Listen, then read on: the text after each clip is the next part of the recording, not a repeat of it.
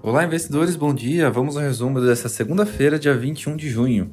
Em dia decisivo para a Eletrobras, a Câmara vota hoje a medida provisória, com o texto perdendo validade amanhã.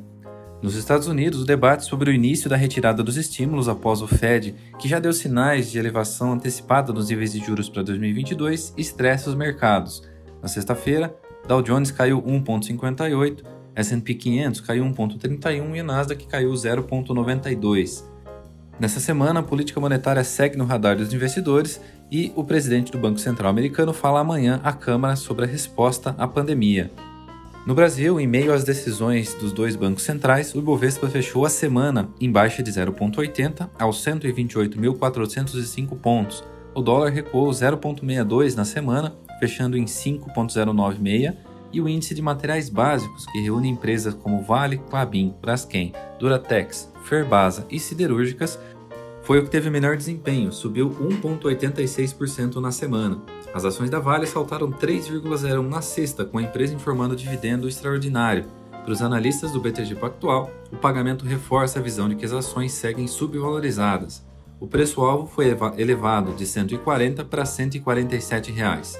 A maior alta do índice foi a Eletrobras. Elet 3 subiu 5,95% e Elet 6 subiu 5,94%, com os investidores acreditando numa aprovação na Câmara hoje.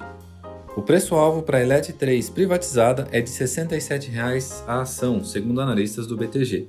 Nova temporada de IPO se aproximando, com destaque para Raizen, que deve movimentar mais de 10 bilhões e chegar ao final de julho. CSN Cimentos Grupo Oncoclínicas, CBA também devem vir.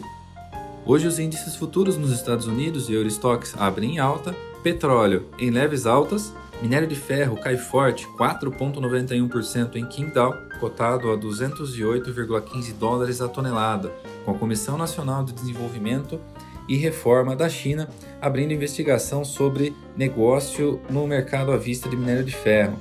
De olho também nas criptos hoje, Nasdaq Crypto Index o índice médio desempenho das principais criptomoedas pelo mundo em baixa próximas a 10% hoje.